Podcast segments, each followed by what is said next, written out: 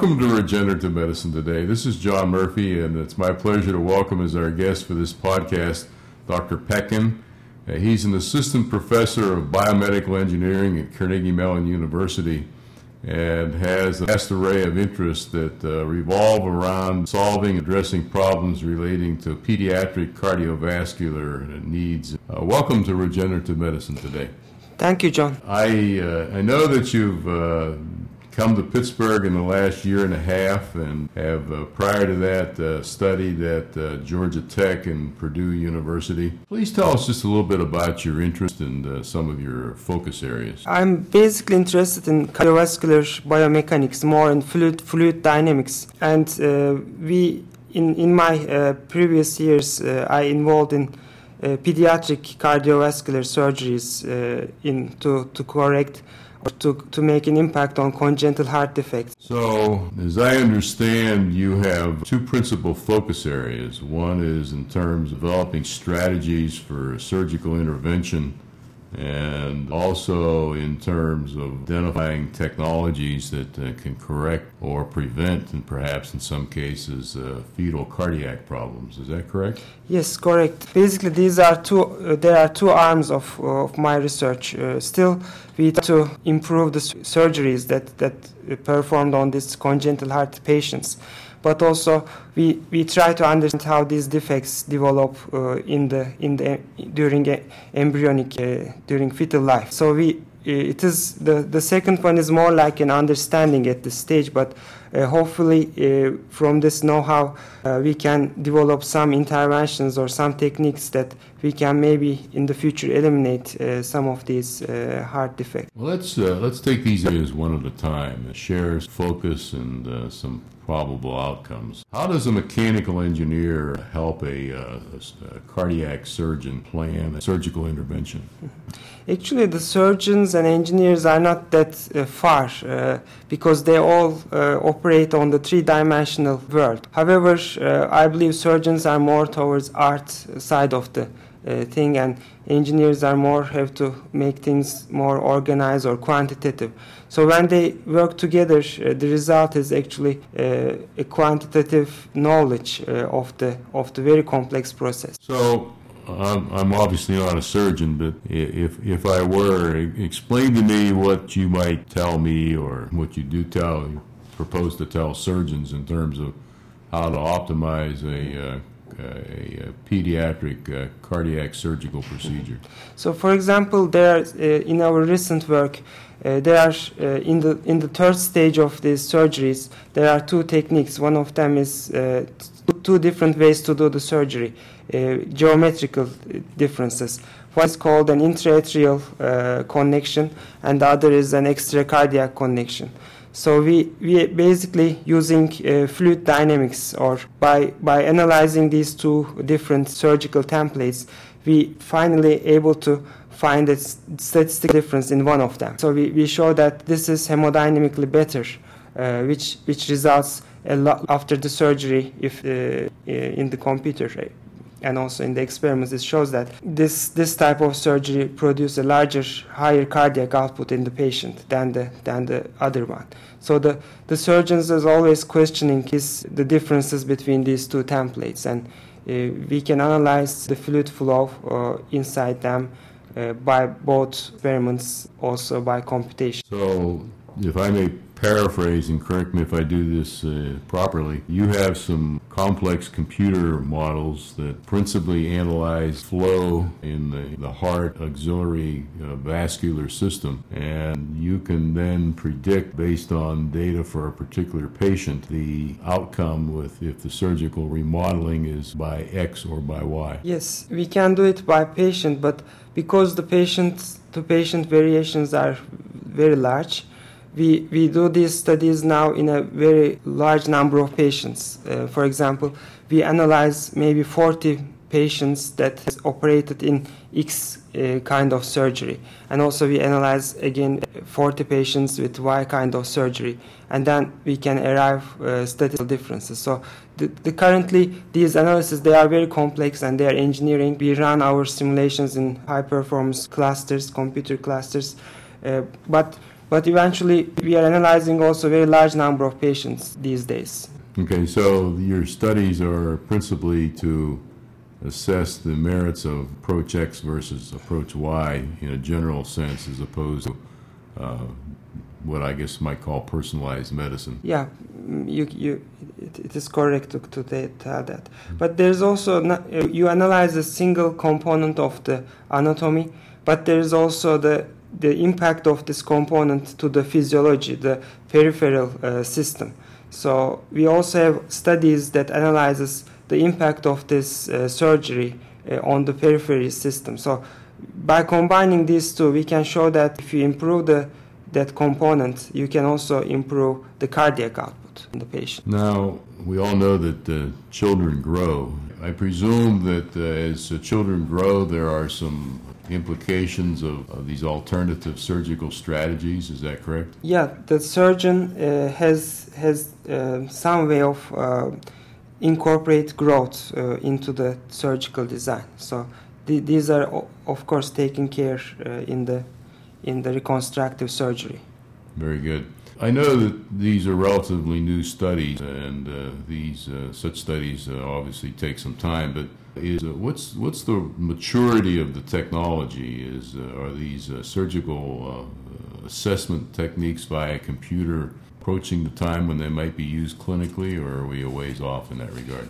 I think we, we are very close, and this, these techniques actually introduced maybe 10 years ago, 12 years ago uh, and they are based on image image uh, uh, analysis and image technologies modalities are also growing very fast. we are getting more clear images as the years go by, and eventually, actually, in these days there are very people organize competitions. For example, uh, last uh, last month I heard in, in one of an, the clinical endovascular conferences they organized a surgical planning competition, and uh, researchers try to by analyzing through the computational fluid dynamics they try to come up uh, with with the optimal intervention to, to repair an aneurysm. So and they are presented to the clinicians eventually. So there are uh, lots of developments and and the technology is also maturing so it should be closer however uh, of course as every clinical study uh, there should be some prospective studies to show that whether this kind of analysis is uh, really beneficial beneficial for the patients or not i am impressed with the uh, approaches that you are pursuing and uh, I might ask, what, what's the uh, what's the success rate with uh, these uh, surgical interventions? Perhaps that can also lead to a transition to a discussion about fetal interventions to avoid these problems at birth. Yeah, the early and late post post uh, post operative outcome is very very good, but the life quality of life of these patients actually decay uh, decay as the years go by, and we have lots of adult patients that uh, that has uh, several heart defects. So and so this is because these surgeries are palliative, and and actually, our, it is my uh, our thought that we have to focus on the developmental stages of this disease, uh, so so that whether we can find a way to uh, repair or actually reduce the development of the heart de- defects before birth. Uh, so these there are uh, these are really intriguing uh, and recent developments, and my group also focuses in that area. So, in terms of this particular topic, it would seem to me there's at least two major categories. One is is the identification of cardiac problems prior to birth, and, and, of course, secondly is is some strategy or technique by which you might correct them. Can you share with us briefly how does one identify cardiac problems, and at what what stage of gestation is this feasible to do? Now it is again uh, similar to the image developments of the imaging, uh, and as we see the image imaging techniques develop in the uh, in the adult patients, also in the fetals, fetal imaging is also uh, growing very very fast, and uh, and actually there are studies that can track the development of heart defects in humans uh, from very early stages. So it is it is easy to detect them. Uh, and regarding the interventions, uh, there are re- really some recent developments in in some select institutes. So they, they show that they can use fetal surgeries to correct some of these heart defects. So uh, in the clinical side, uh, these are coming up. But, but in the engineering side, in the biomechanics side, is also very, very mature uh, because we, we just try to understand the flow fields in these, uh, in these complex systems. And even the congenital heart defects are very complex uh, physiology and hemodynamics. The fetal stages are even, even more complex. For example, a baby that has born has a single, maybe one aortic arch but in the in the early development uh, we see like maybe six eight aortic arches uh, in the in the embryo this is very interesting and uh, can you share with us a little bit about the the biomechanical aspects of these issues mm-hmm. hemodynamics of uh, normal uh, arches uh, or anatomical systems has been studied quite quite a, a long time ago and uh, these are actually more like static geometries.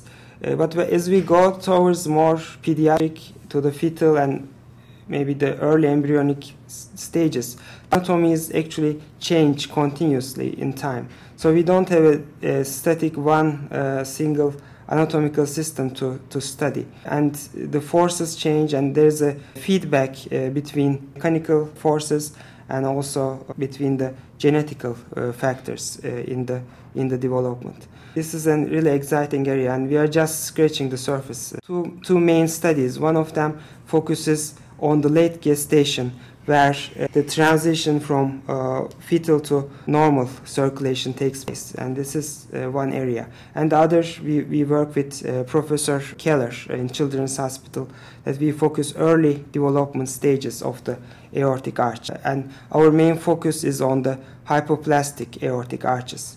So in the early aortic arch, we see different changes in the uh, arch configuration and we analyze these systems by computational fluid dynamics.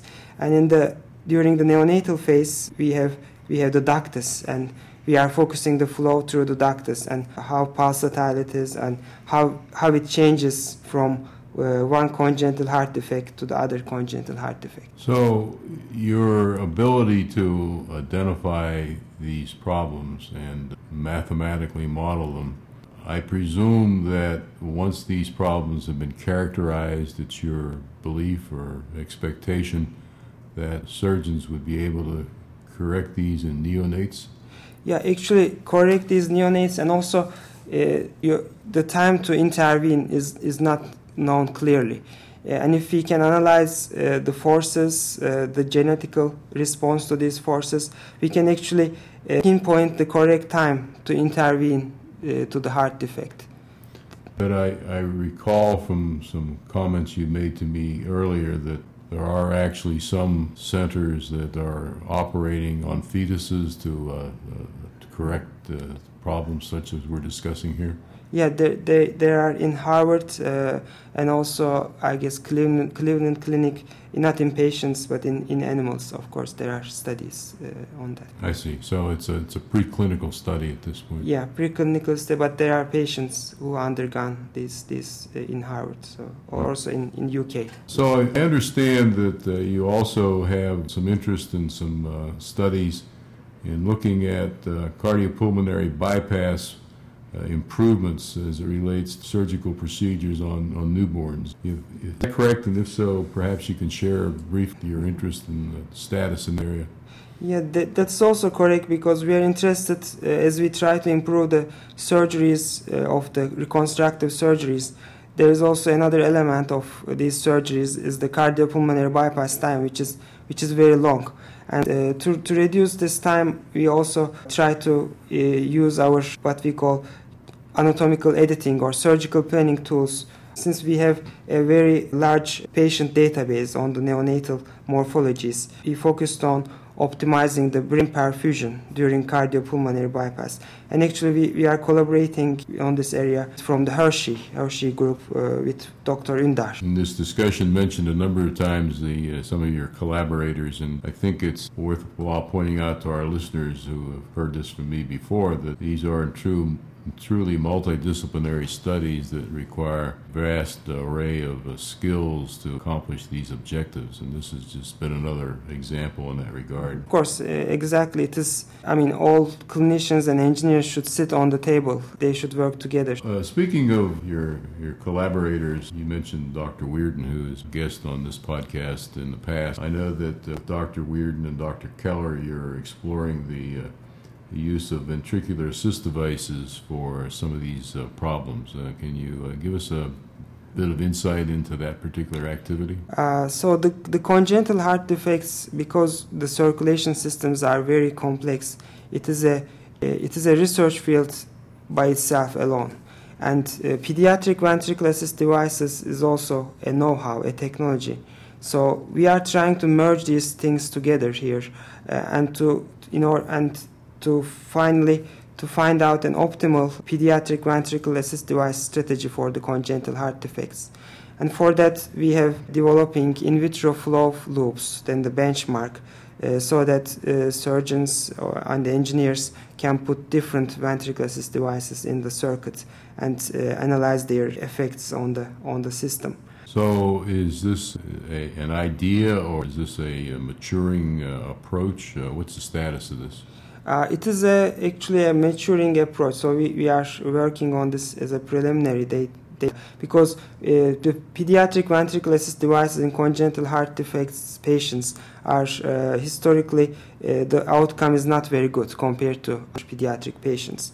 Uh, and in that area, uh, because we have a very good know-how from Professor Borovetz and also Professor Antaki uh, at Carnegie Mellon University. We are working on this area, more quantitative and more uh, optimal uh, assist device strategies for this specific class of patients. And I would remind our listeners that Dr. Borovetz has also been a previous uh, guest on uh, regenerative medicine today. These problems are certainly interesting, and for uh, parents that are affected by uh, children with these afflictions, it's uh, certainly a very serious issue. Can you uh, give us some insight into the magnitude of the problem that we're dealing with here? Yeah, the in U.S., two out of a thousand babies has a, a single ventricle heart defect, which can which can go into the surgeries. But also in the fetal fetal life, probably this this is larger. And that's every every case is one too many. Families that are affected, it's obviously a very serious problem. I, I believe you